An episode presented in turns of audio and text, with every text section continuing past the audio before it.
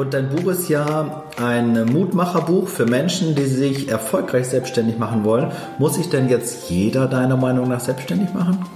Also man muss gar nichts. Das Einzige, was wir müssen, ist sterben. Ja. Ansonsten müssen wir gar nichts.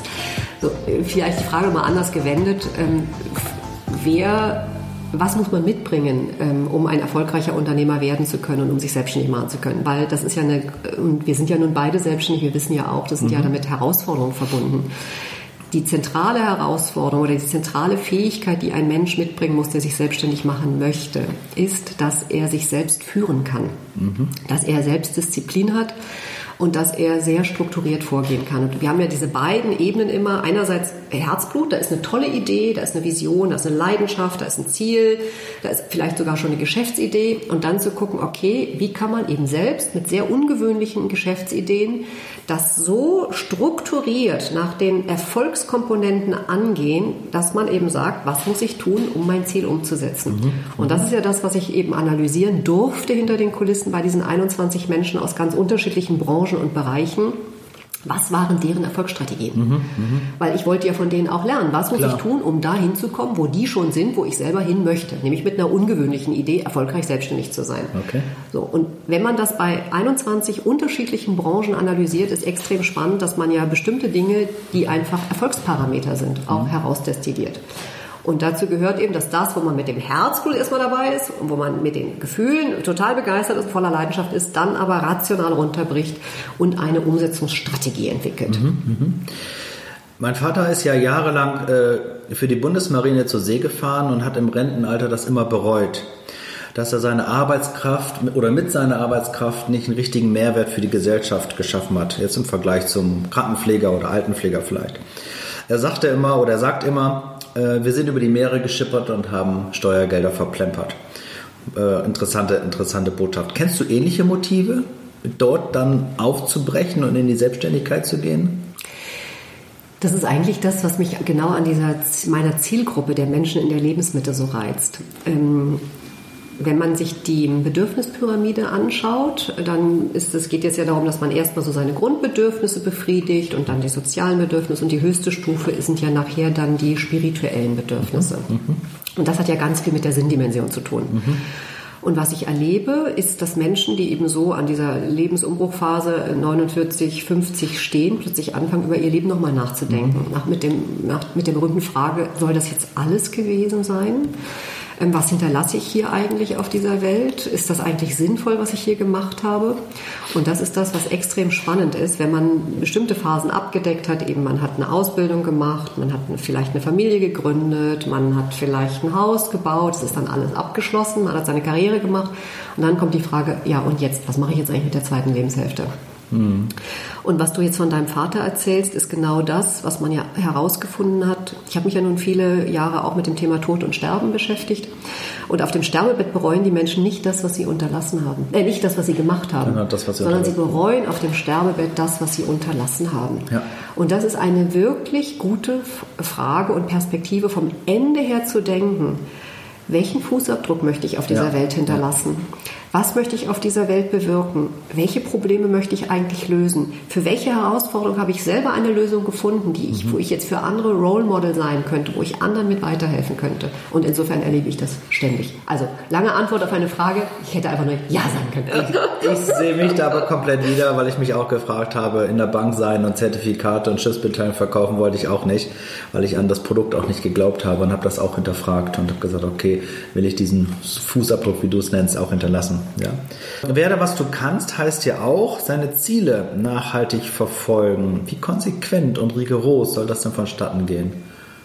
Ich coache nach einem Prinzip, das das Walnussprinzip ist. Walnussprinzip? Ja, weil in so einer kleinen Walnuss, das ist ja ziemlich faszinierend, ist ja das unglaubliche Potenzial für einen ganz großen Baum, der 30 Meter hoch werden kann okay. und 150 Jahre alt werden kann. Mhm. So.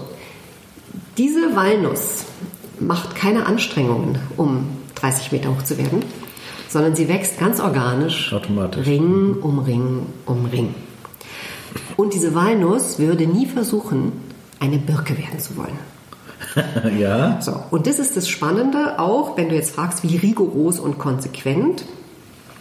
Wichtig ist, eine klare Vision zu haben, wo man hin möchte. Mhm. Und eine Vision, wo auch ganz viel Herzblut drin steckt. Mhm. So, wenn man die hat, dann sich eine, eine sehr klare Umsetzungsstrategie zu überlegen, wie man von A nach B kommt. Und zwar in einem Rhythmus, der zum eigenen Atemrhythmus und zum eigenen Herzschlag passt. Wir leben in einer Zeit, wo die meisten Menschen versuchen, in, mit ihrer Lebenszeit viel mehr reinzustopfen als wirklich. Mhm. Und das führt sehr schnell zur Überforderung. Mhm. Je klarer die Umsetzungsstrategie ist, je klarer ich mir das und das ist, muss man schriftlich machen. Das mache ich auch mit meinen Coaching-Klienten hier schriftlich, dass man wirklich sagt, so fürs nächste Jahr ist dieses Thema dran.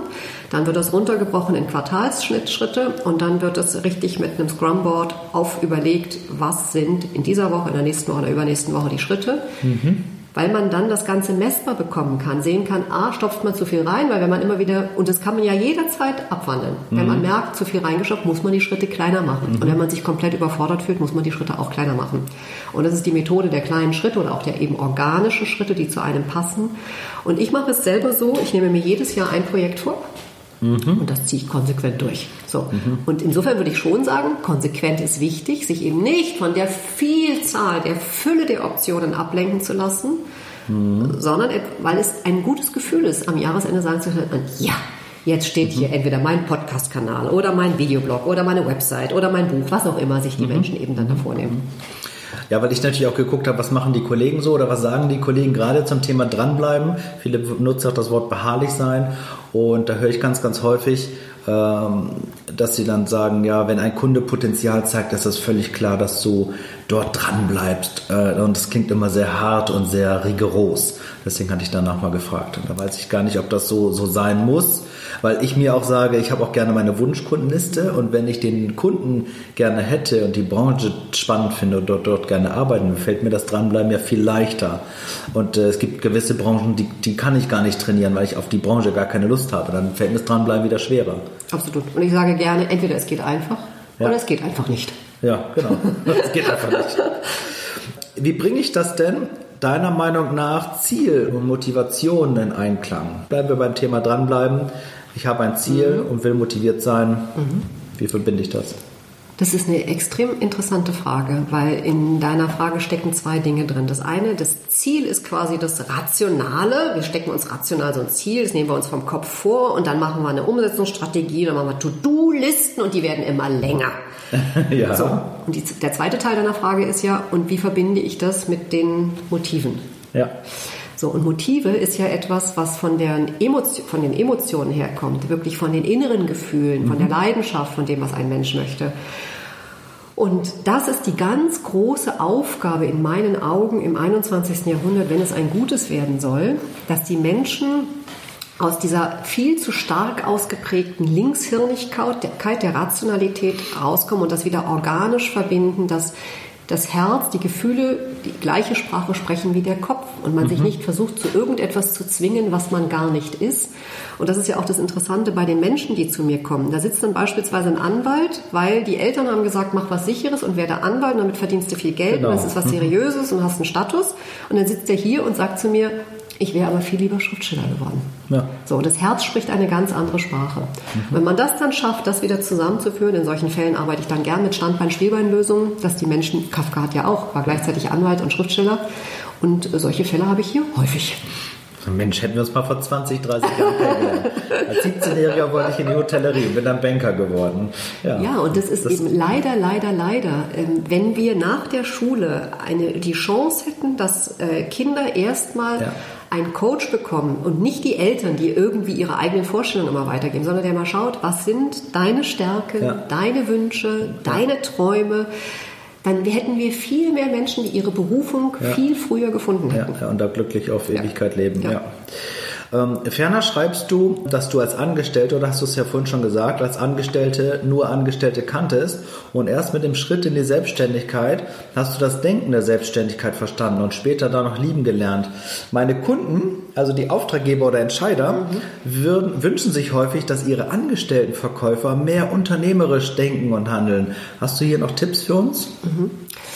Auch das ist eine interessante Frage, weil unternehmerisch zu denken ähm, ist eine grundsätzliche Art und Weise des Denkens. Dafür muss man auch nicht unbedingt selbstständig sein. Ähm, ich bin als Dozentin unterwegs mit Seminaren wie How to Think Like an Entrepreneur, also wie lernt man wie ein Unternehmer zu denken. Mhm. Und das kann man lernen. Und das Interessante war, als ich noch als Geschäftsführerin tätig war, da haben die Sekretärin gesagt, nein, das ist ja unglaublich. Also Sie führen ja hier den Laden, als wenn das Ihr eigener Laden war. Ja, und genau das zielt ins Herz auch. Ja. Die Arbeitgeber wünschen sich natürlich Angestellte, die absolut den Geist eines Unternehmens wie quasi Selbstständige leben. Mit ja. hoher intrinsischer Motivation, ja. was auch funktioniert, aber nur dann, wenn die Menschen da sind, weil sie das wirklich aus Leidenschaft machen, weil sie sich mit dem Unternehmen identifizieren können, weil sie sich mit ihren Aufgaben identifizieren können. Und wie ein Unternehmer zu lernen heißt, wenn man ein sogenanntes Problem ein vermeintliches Problem sieht, mhm. nicht in der Sackgasse zu landen und zu sagen, es ist ein Problem, ja, es ist halt ein Problem, lassen wir das Problem stehen, sondern sich fragen, nein, dieses Problem ist eine Herausforderung. Mhm. Und wie kann ich mit dieser Herausforderung so umgehen, dass ich neue Antworten, neue Lösungen finde, die es bisher vielleicht noch nicht gibt? Und genau so kommen Innovationen ins Leben. Es gibt ein sehr schönes Buch, das heißt ähm, A More Beautiful Question. Mhm. Und äh, da geht ein Vater mit seinem Sohn spazieren und der Vater der hat eine Kamera dabei und der macht Fotos und dann fragt ihn irgendwann der Sohn, du Daddy, sage mal, warum kommen denn die Fotos eigentlich nicht direkt aus der Kamera raus? Mhm. So, und du ahnst jetzt schon, was, was der kommt, Clou ja. ist. Das war der Erfinder der Polaroid-Kamera. Ja. So, und das ist unternehmerisches Denken, über neue Herausforderungen, über die vielleicht noch nie jemand nachgedacht hat, zu schauen, was steckt drin. Und das ist die unglaubliche Stärke von Fragen. Okay. Spannend, ja. Dann schreibst du noch, wer selbstständig, wer sich selbstständig machen möchte, braucht mehr als nur eine gute Idee. Er braucht Ausdauer und Umsetzungsstärke, Selbstdisziplin und Durchhaltevermögen, sowie die Bereitschaft, aus Fehlern zu lernen, haben wir ja gerade gehört, und Hürden zu überwinden. Also dranbleiben quasi in Reinkultur. Hast du noch einen ganz tollen Insider-Tipp für uns Verkäufer? Ja, das ist im Prinzip schon der Insider-Tipp. Also ich habe mich ja auch gefragt, was verbindet die 21 ungewöhnlichen Unternehmer und Unternehmerinnen bei aller Unterschiedlichkeit jetzt mhm. der Branchen und der Dienstleistungen und der Angebote und der Produkte miteinander? Und des Kenntnisstandes, ne? Der, genau. Der, der genau. Selbstständigen. Genau. Und was wirklich alle miteinander verbunden hat, ist, dass sie ein unglaubliches Durchhaltevermögen hatten. Mhm. Und das ist alles andere als banal. Mhm. Wenn man sich mal anschaut, wie viele Menschen tolle Ideen haben, aber sie nie umsetzen. Wie viele Menschen unglaubliche Träume haben, aber sie nie verwirklichen. Mhm. Wie viele Menschen Visionen haben, aber daraus nichts machen. Dann ist das, weil sie die Mühen der Umsetzung scheuen. Weil in dem Moment, also es, im Gedanken sind wir blitzschnell und können wir ganz schnell uns äh, tolle Welten vorstellen. Aber das Ganze umzusetzen ist eben ein Prozess und der dauert. Mhm. Und das sind die Mühen der Treppe und der kleinen Schritte und dann eben nicht aufzugeben, wenn die erste Hürde oder das erste Hindernis kommt. Deswegen sage ich auch gerne, eine Herausforderung ist eigentlich der Lackmustest wie gerne man seine Vision wirklich umsetzen möchte. Weil wer bei der ersten Hürde aufgibt, da war nicht genügend Herzensenergie dran, das auch wirklich machen zu wollen. Was hältst du davon, nach der ersten Treppe so eine Art Pilotprojekt zu machen? In der Industrie macht man das ja auch. Man baut ein neues Auto mhm. und baut das erstmal und guckt. Mhm. Das ist ja im kaufmännischen Bereich vielleicht mhm. auch möglich. Was hältst du davon? Ja, das sind die berühmten agilen Methoden, mit denen heute gearbeitet wird, dass ja. man eben erstmal einen äh, Piloten macht und dann einen sogenannten Proof of Concept. Ja. Ähm, das mache ich auch, wo man einfach schaut, was für ein Marktpotenzial steckt in einer Idee drin, wie viele Menschen würden das äh, gerne kaufen. Also beim Entrepreneurship Summit wo ich die Keynote und einen Workshop dazu dem Thema gehalten habe, da kann man ja dann auch so Experimente machen, wo man sagt, okay, jetzt jemand sagt, er macht jetzt individuelle Schuhe für Männer, ähm, die sind alle rosa, orange und gelb. Mhm. Äh, so, und dann lässt man mal abstimmen, wie viele Männer haben wirklich Interesse daran, rosa, orange, gelbe Schuhe zu tragen. Äh, ich jetzt nicht. genau. Und Guck mich nicht so an, ich nicht. Und wenn du dann eben von Hunderten oder von Hunderten von Menschen nur noch drei hast, die sagen würden, ja, dann ist das vielleicht nicht die beste Idee mit einer Marktreife. So. Und mhm. dann aber zu sagen, das heißt ja nicht aufgeben zu müssen, sondern weiter zu gucken, was steckt vielleicht für ein Potenzial darin, wenn jemand anbietet, dass sich Menschen ihre Schuhe selbst designen können. Aha. Also sich aussuchen, wie ist die Breite, wie ist die Länge, wie ist die Farbe, wie ist das Material, wie sind die Formen. Und sowas nennt man heute Mass Customization. Da steckt ein unglaubliches Potenzial drin. Klar, das ist schon wieder was ganz anderes. Genau.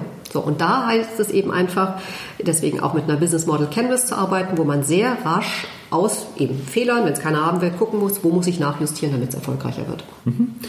Auf deiner Homepage kerstingernig.de, wir geben sie nochmal in die Shownotes, damit ihr das nachlesen könnt, habe ich gelesen, du bist auch Glaubenssätze-Coach. Das ist ja total spannend. Und das kenne ich aus meinen Trainings auch. Was sagen die Teilnehmer? Das passt nicht zu unserer Branche. Oder das dritte Mal beim Kunden nachfassen, das nervt doch dann. Äh, und das sagen sie gerade mir, dem, dem Dranbleiber. Was kann ich bei dir als Klient erwarten? Also ich mache jetzt gerade einen Relaunch meiner Website und dann werden die Glaubenssätze sogar erstmal aus dem offiziellen Angebot wegfallen, aber sie bleiben nach wie vor ein großes Thema, weil die Menschen nicht mit einem Glaubenssatz ins Coaching kommen. Die meisten Menschen sind sich ihrer Glaubenssätze gar nicht bewusst. Mhm. Glaubenssätze-Coaching mache ich immer dann, wenn die Glaubenssätze aufpoppen. Und das ist genau ah, okay. das, wo jemand sagt, ähm, und das sind diese ganzen immer wiederkehrenden Gedanken wie, das schaffe ich nie, das kann ich nicht, mhm. ich schaffe das nicht sondern sagen so, das ist ein Glaubenssatz und das ist ein Glaubenssatz, der berühmte Self-Fulfilling Prophecy funktioniert mhm. ja in zwei Richtungen. Mhm. Wenn ich mir etwas nicht zutraue, werde ich es auch nicht schaffen. Mhm. Wenn ich mir etwas zutraue, trauen es mir andere auch zu und dann werde ich es schaffen. Mhm. Und das zu schaffen aus der negativen Self-Fulfilling Prophecy, die einen eben begrenzt und einengt und ausbremst, rauszukommen. Und da gibt es eben eine sogenannte Schematherapie, mit der ich arbeite. Erstmal muss man seine Glaubenssätze erkennen. Ja. Das passiert durch die Spiegelung, indem ich dann jetzt jemand sagt, das war jetzt ein klassischer Glaubenssatz. Es gibt sieben Glaubenssatzbereiche, die man halt sehr schnell identifizieren kann als zertifizierter Coach. Dann als nächstes sie zu benennen, sie auch wirklich aufzuschreiben und dann sich davon zu trennen. Und das klingt jetzt so einfach, das ist aber nicht so einfach, weil diese Glaubenssätze sitzen ganz tief, die gehen meistens bis in die Kindheit zurück. Mhm. Und wir haben die durch die Routinen, über die wir ja eingangs sprachen, mhm. wunderbar routinisiert. Die kommen immer wieder, diese mhm. Gedanken und diese Glaubensmuster und diese negativen Bilder, die man von sich selber hat. Und das Trennen funktioniert dann über Ankern. Also ja. da arbeite ich mit Methoden, die muss jemand auch drei oder? Monate machen ja. Ja. und die auch wirklich körperlich ankern. Man kann mit neurolinguistischer Programmierung alte Glaubenssätze eben überwinden, aber nicht von heute auf morgen, sondern in einem Prozess, der ungefähr drei Monate dauert. Okay, okay. ja, spannend. Nun fragen sich sicherlich alle Zuhörer, und ich frage mich das auch, wie werde ich denn zu einem ungewöhnlichen Verkäufer? wenn ich schon ungewöhnliche Unternehmer, äh, wenn du schon ungewöhnliche Unternehmer kennst, dann äh, ist es bestimmt interessant zu sagen, wie werde ich zum ungewöhnlichen Verkäufer? Jeder Mensch ist einzigartig, so wie jede Schneeflocke einzigartig ist. Und in dem Moment, wo ein Verkäufer diese Einzigartigkeit, die er qua Geburt und qua Fingerabdruck und qua eigener Geschichte und qua Charakter und qua Werten und Motiven in die Welt bringt, wird er automatisch ein ungewöhnlicher Unternehmer. Das heißt eben nicht irgendeiner 0815-Methode zu folgen, sondern sich selbst mal zu fragen, bin ich eher ein introvertierter oder eher ein extrovertierter Mensch? Mit welchen Menschen möchte ich eigentlich am liebsten zusammenarbeiten? Weil du bist nicht der richtige Verkäufer für alle. Mhm. Und wenn man das herausfindet, wie man genau, also ich sage immer gerne, du ziehst ja das an, was du ausstrahlst. Mhm. Und wenn du es schaffst, einen Kundenavatar zu haben, mit Kunden zusammenzuarbeiten, die genau zu dir passen, weil der Nasenfaktor stimmt, das Bauchgefühl stimmt, ihr in Resonanz seid bei den Werten, bei den Vorlieben, mhm. bei den Interessen, dann macht auch automatisch das Verkaufsgespräch Freude, mhm. weil du auf Augenhöhe, wertschätzend und eben auch mit viel Verständnis einfach unterwegs bist. Super spannend. Vielen lieben Dank, liebe Kerstin. Herzlichen Dank für die vielen Fragen und viel Erfolg beim Dranbleiben dir. Ja, herzlichen Dank, Fleming, dass ich bei deinem Podcast dabei sein durfte. Alles Gute, bis dann, ja? Tschüss. Tschüss. Erst einmal möchte ich ein herzliches Dankeschön sagen, dass du dir diesen Podcast angehört hast. Und als Verkäufer und als künftiger Dranbleiber empfehle ich natürlich, diese Serie zu abonnieren. Weil nur wenn du regelmäßigen Content bekommst, dich im Verkauf weiterbildest und auch neue Informationen bekommst, um besser zu werden, wirst du zum klassischen Dranbleiber. Wenn euch diese Serie gefallen hat, freuen wir uns natürlich über eine 5-Sterne-Bewertung. Weitere Informationen gibt es auf anderen Kanälen. Ihr könnt mir gerne folgen auf Facebook, auf Xing. Ich freue mich darauf. Herzliche Grüße, euer Fleming.